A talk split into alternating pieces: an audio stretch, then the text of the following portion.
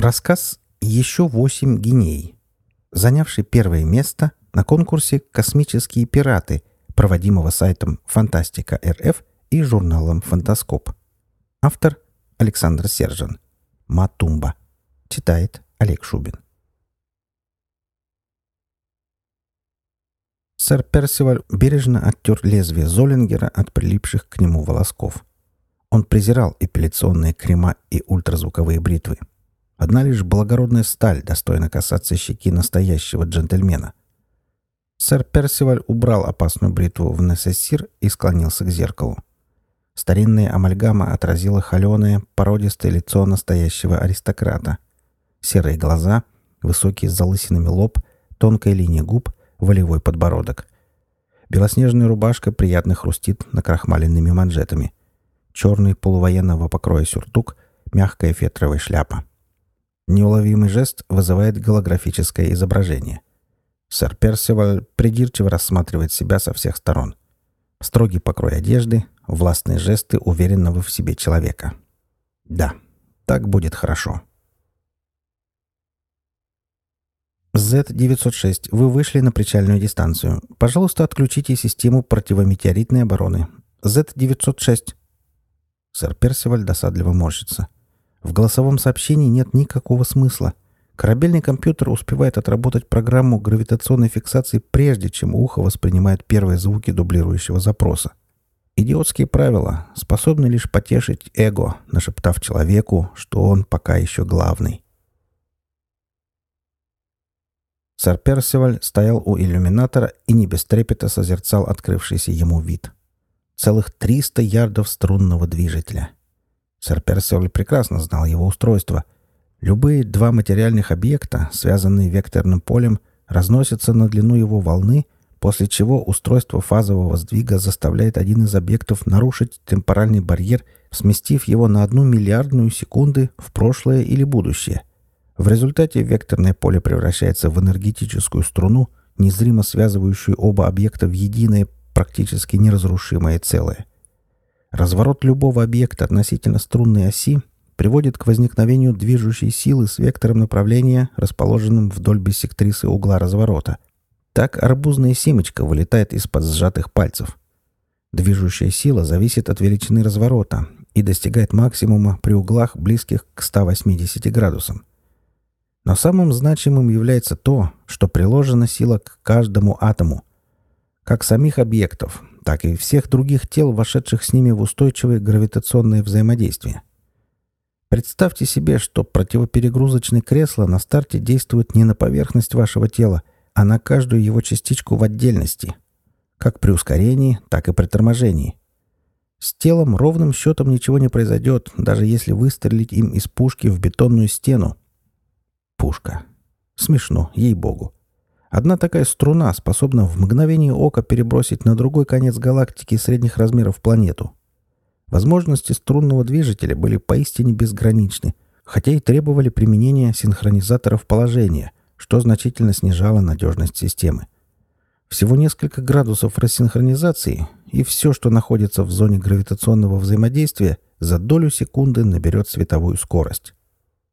Именно поэтому процедура безопасности дала запрос на отключение поля глобальной изоляции, входящей в систему противометеоритной защиты его корабля.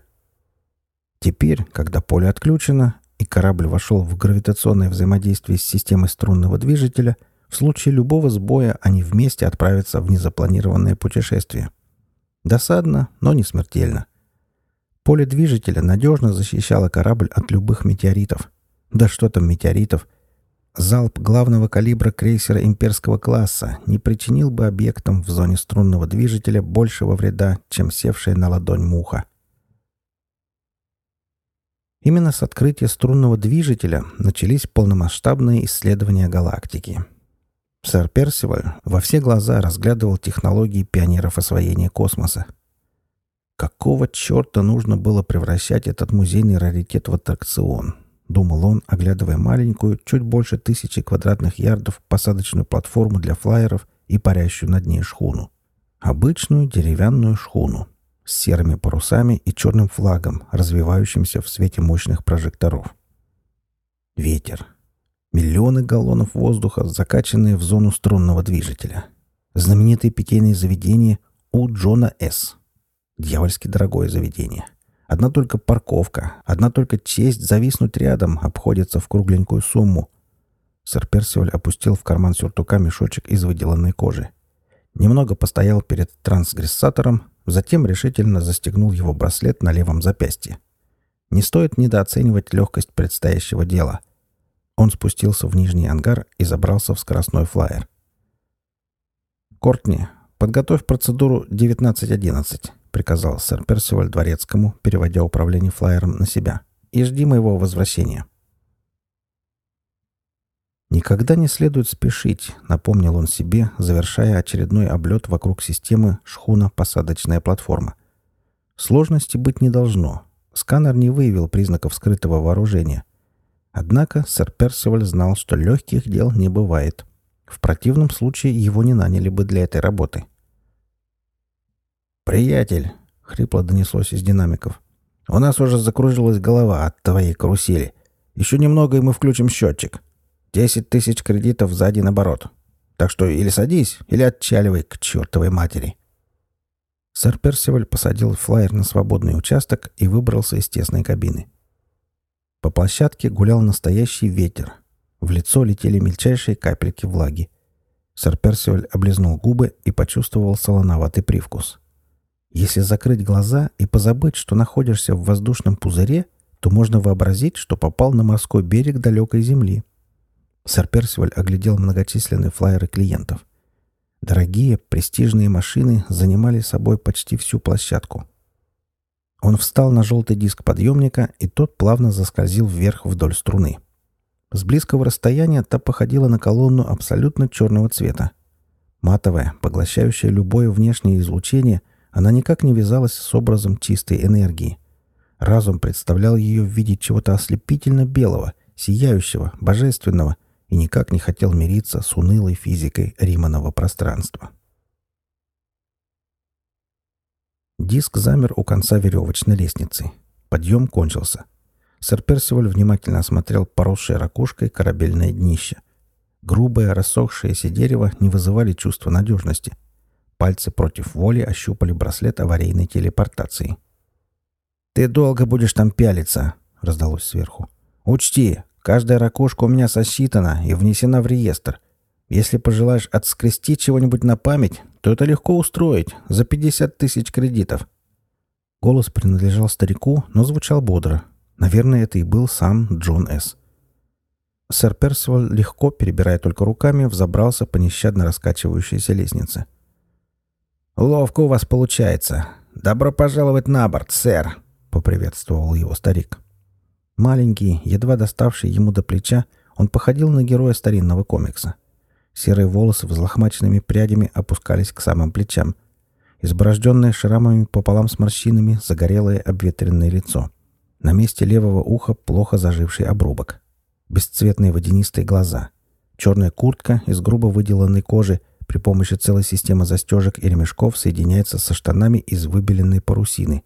Веревки сандалий охватывают мозолистые ступни — крепко стоящие на выскобленном дереве палубы. «Джон, меня зовут Джон, ваша милость. Могу я узнать ваш титул, звание или имя?» Старик почтительно склонил голову. «Вам незачем знать мое имя, достопочтенный Джон», — сухо ответил сэр Перси. «Я всего лишь посредник в нашем маленьком деле. Но вы можете обращаться ко мне, сэр, или ваша милость, как вам больше нравится». «В деле?» озадаченно приспросил Джон. «Но у меня с вами не может быть никаких дел. Я никогда не видел вас прежде». Вместо ответа сэр Персиваль вытащил кожаный мешочек и вытряхнул на ладонь его содержимое. «Гинеи!» — вскричал пораженный старик. «Целых восемь гиней! Разрази меня гром! Откуда они у вас? Сэр, ваша милость, ваше величество, ваша светлость!» «Довольно!» — прервал его сэр Персиваль. «Не будем терять время на пустую болтовню. Мой наниматель послал меня к вам с тем же вопросом. Для начала, как вы здесь оказались?»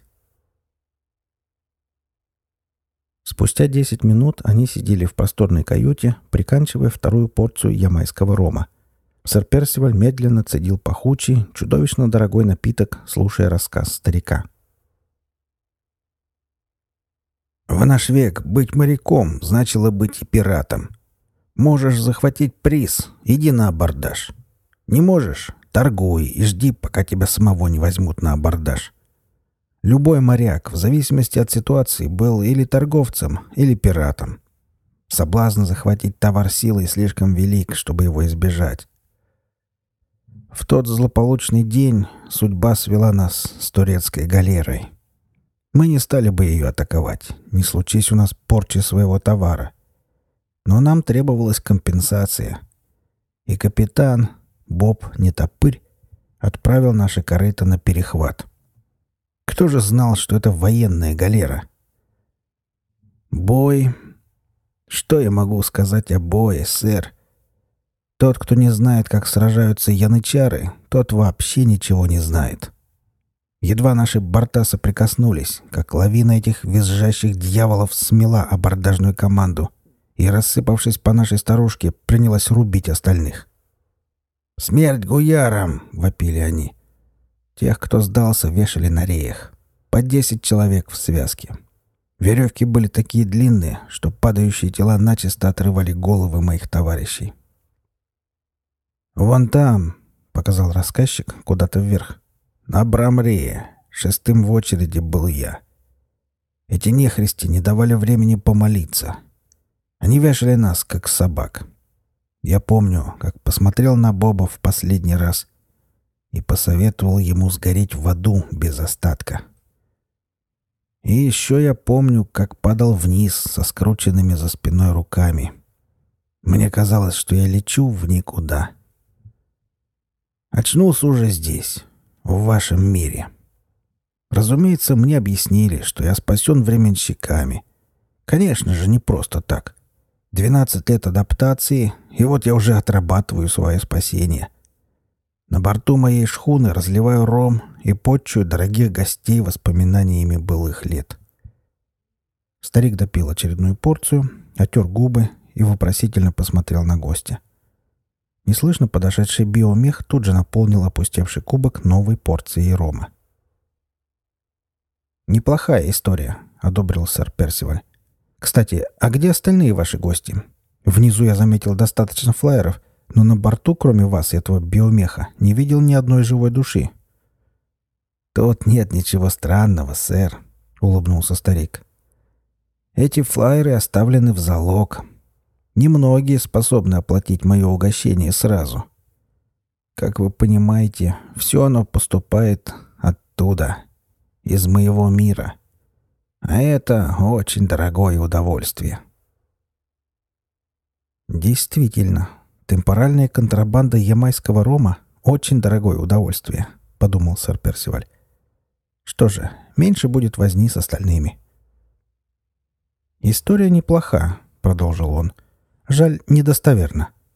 Простите мою непонятливость, ваша милость, но почему вы так считаете? Хотя бы потому, что вы не брали на абордаж турецкую галеру. С этими словами сэр Персиваль достал одну из гиней и положил на прилавок. «Где остальные, мистер Джон? Или правильнее называть вас Джон Сильвер?» «Ну что вы, сэр!» — ухмыльнулся старик. «Какой же из меня Джон Сильвер? «Я не люблю терять время попусту», — сухо прервал его сэр Персиваль. «Моему нанимателю доподлинно известно, что военная галера гналась за вами, мистер Джон, в течение суток, прежде чем вы попали в зону мертвого штиля. И гналась она за вами, мистер Сильвер, потому что именно вы разгромили караван торговых судов принца Ахмета. Вам не удалось уйти от преследования по одной простой причине. Шхуна под завязку была набита золотом, эти восемь геней — единственное, что осталось от похищенного сокровища. Неужели вы полагаете, что кому-то было бы дело до неумехи пирата, не касаясь оно пяти миллионов геней? Не испытывайте мое терпение, мистер Джон. Золото! Почему на этой шхуне не оказалось золота? «Ах, ваша милость!» — вскричал старик. «Какое золото! Боб Нетопырь был самым большим неудачником, которого видел наш промысел. Если нам когда и перепадало немного золотишка, то... Мистер Джон, — погрустнел сэр Персиваль, — вероятно, вы не до конца понимаете серьезность моих намерений. Сэр Персиваль неожиданно выбросил руку. Его цепкие пальцы на миг сомкнулись на манипуляторе биомеха. Раздался хруст выдираемого сочленения. Лишенный ноги робот опрокинулся навзничь. «Посмотрите сюда, мистер Джон». Сэр Персиваль аккуратно положил на стойку перед собой оторванный манипулятор. «У вас есть часы?» «Что? Что вы сделали с Сэмом?» — пролепетал старик, не в силах поверить в происходящее. «Если есть, то засекайте время. Если нет, то рекомендую поверить на слово. Не пройдет и трех минут, как мои пальцы превратят в труху этот манипулятор. Я разберу его, выламывая сустав за суставом. А когда ничего не останется, точно так же демонтирую и вас. Конечно, если раньше вы не сознаетесь, куда спрятали интересующий меня груз. У меня очень сильные пальцы, мистер Джон. Сэр Персиваль никогда не носил при себе оружие. Он сам был оружием — Мощные узловатые пальцы разбирали манипулятор, с хрустом выдирая сустав за суставом.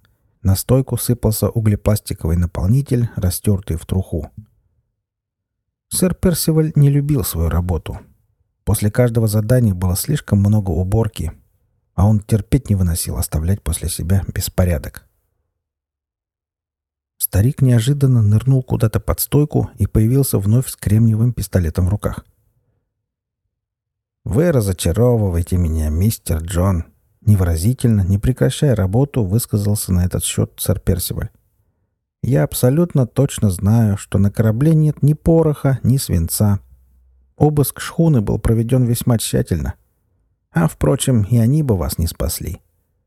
Он отбросил в сторону последний смятый кусок пласт стали. Молниеносный рывок, и его ужасные пальцы добрались до старого Джона. —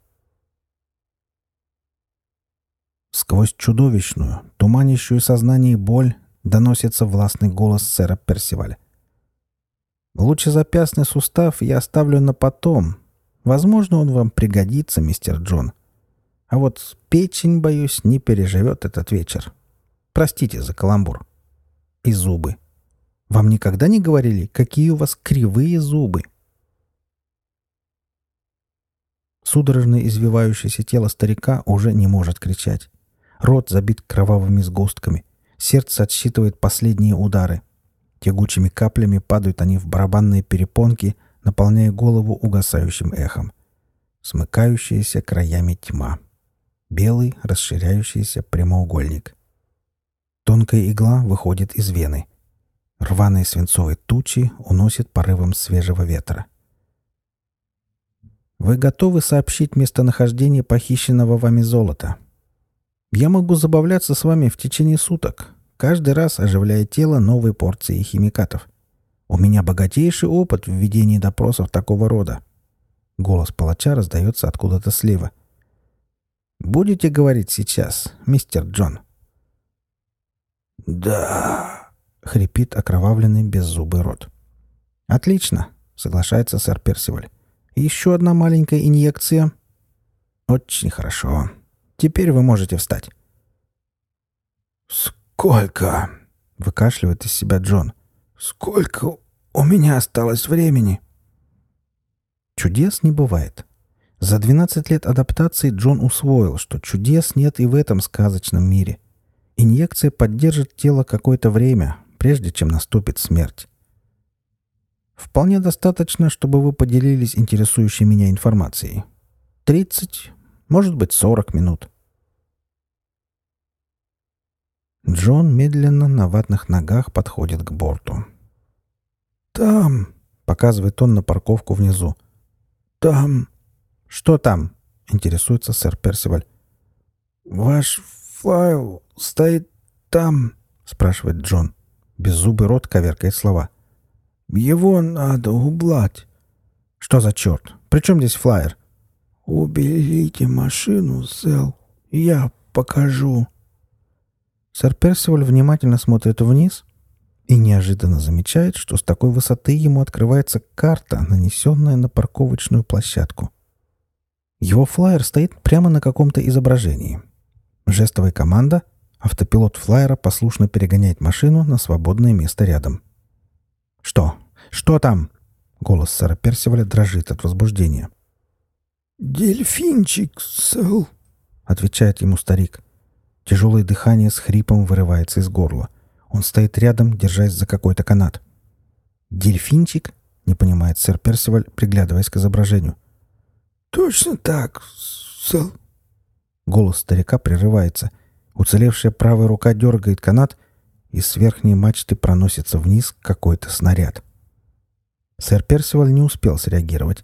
Вокруг схлопнулась сеть, и мощный рывок вынес его со шхуны вместе с куском выломанного фальшборта. Триста ярдов — это очень много, если смотреть со стороны, и очень мало, когда дело касается свободного падения. И можно считать, их вообще нет, когда тело облепляет тугая рыбацкая сеть, полностью скрывая браслет трансгрессатора. Слава богу, что силы в его пальцах достаточно, чтобы разорвать ячейки сети и добраться до кнопки экстренной эвакуации раньше, чем закончатся отведенные тебе ярды. Последнее, что сэр Персиваль успел заметить перед тем, как сияние телепорта поглотило реальность, была летящая впереди болванка, падающая на крышу его флайера. «Дельфинчик!» Это такие тяжеленные груза в виде снаряда, которые в древности сбрасывали с мачт на вражеские лодки с целью пробить днище, — припомнил сэр Персиваль. Тело болело немилосердно, раны нуждались в дезинфекции, но дело надо было завершить немедленно. Он провалился. Чертов старик не выдал тайны и не выдаст ее никому. Ничего страшного. Выдернем его из прошлого еще раз и повторим процедуру. У его работодателей сколько угодно времени. Над этой загадкой билось немало ученых мужей. Только что шхуна была битком набита золотом, но стоило перенести ее в настоящее, как добыча исчезала таинственным образом. Возможно, повезет в следующий раз. А сейчас надо уничтожить объект. Процедура 1911 запустит генератор стазового поля, и системе струнного движителя некуда будет сбрасывать свою энергию – Одна микросекунда, и шхуна, парковочная платформа и супердорогие флайеры обернутся облачком перегретого пара. «С чего ты взял, что на моей шхуне нет пороха? А в потайной крюйт-камере не проверяли?» — подумал старый Джо, поднося фитиль к кормовой пушке, заряженной каменным ядром.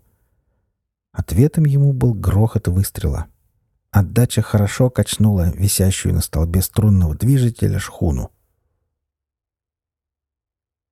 «Сэр!» — голос Роба Дворецкого больно ворвался в уши, остановив пальцы в паре дюймов от кнопки запуска процедуры 1911. «По нам стреляют каменными ядрами, сэр!»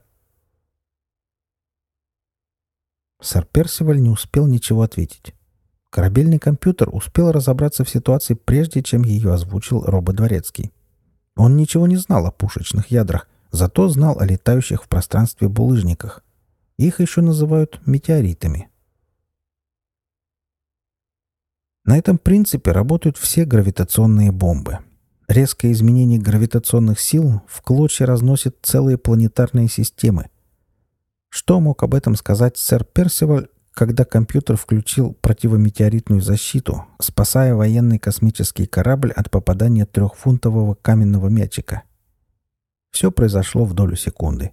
Поле глобальной изоляции разорвало связь с системой струнного движителя в то же мгновение, как шхуна дернулась от залпа, нарушая синхронизацию. Им не суждено было отправиться в путешествие вместе. Древняя шхуна с парковкой и кучей сверхдорогих флайеров унеслась в неизвестном направлении, оставив корабль сэра Персиваля одиноко разваливаться на части.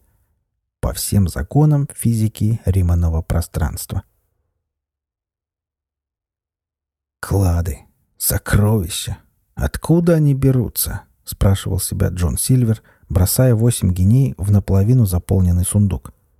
«Все это только в вашем воображении. Только в воображении». Он захлопнул крышку и тяжело поднялся на палубу. Джон оглядел коллекцию дорогих флайеров, оставшихся от прежних охотников за сокровищами. Кажется, в белом есть медицинский блок. Это тот самый, авантюристов-временщиков. Сколько их уже здесь побывало? Корявые пальцы начертили в воздухе замысловатый жест. Белый флайер легко поднялся к шхуне и замер у ее борта, открыв широкие двери. Старый Джон вытащил из кармана флягу, сделал большой глоток. У его ног лежал изуродованный биомех по прозвищу Сэм. Джон ухватил его за уцелевшую ногу и потащил во флайер. «Я тебе расскажу, откуда берется сокровище, Сэм.